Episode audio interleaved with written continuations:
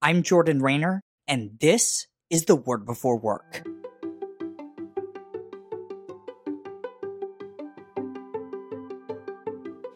Today we're starting a new six-week series here on The Word Before Work called Ephesians on Work.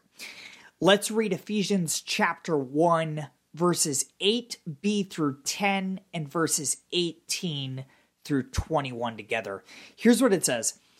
With all wisdom and understanding, he made known to us the mystery of his will according to his good pleasure, which he purposed in Christ, to be put into effect when the times reach their fulfillment, to bring unity to all things in heaven and on earth under Christ.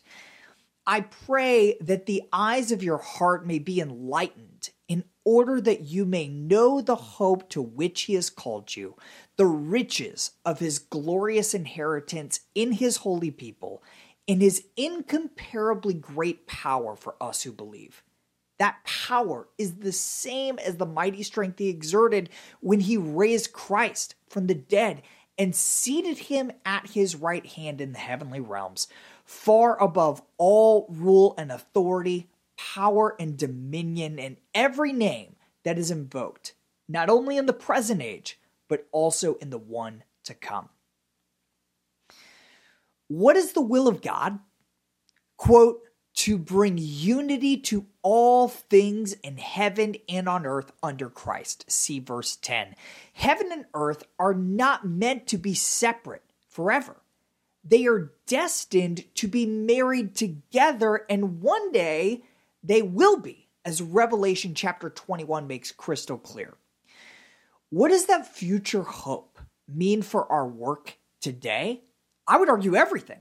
As those under Christ and his authority, we are called to work in a way that makes the world long for heaven and earth to come together. We are called to work through the rehearsal dinner, if you will, giving a glimpse of the glorious consummation, the glorious wedding that is to come in the future. If you're an entrepreneur, that means you lead your company in adherence to the bridegroom's commands. If you're an artist, this means that you tell stories that cause people to long for redemption and for hope. If you're a teacher, it means you work to develop a hunger in kids for, for truth and for honesty. All of us are called to work in ways that are so different, so compelling, so exceptional that the world groans for more of the Christ-like qualities that make our work distinct and set apart. Does that sound like an impossible task?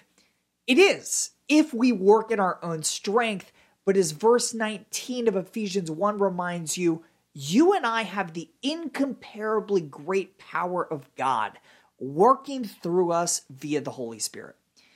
The same God who created the heavens and the earth works through you. The same God that raised the dead to life works through you. The same God who will one day finish our work and make all things new works through you. Take a moment to let that truth sink in today. You and I have unfathomable capacity to create for the kingdom. Let us work boldly towards that end, that those we work with would want to see more of our King in this earth. Today's devotional only scratches the surface of how God's Word connects to our work. If you want to go deeper, sign up for my free twenty-day devotional called The Word Before Work Foundations at T W B W Foundations dot com. These email devotionals are designed to help you gain a rich understanding of the biblical narrative of work, how exactly your work matters for eternity, and how those truths influence how we should work today.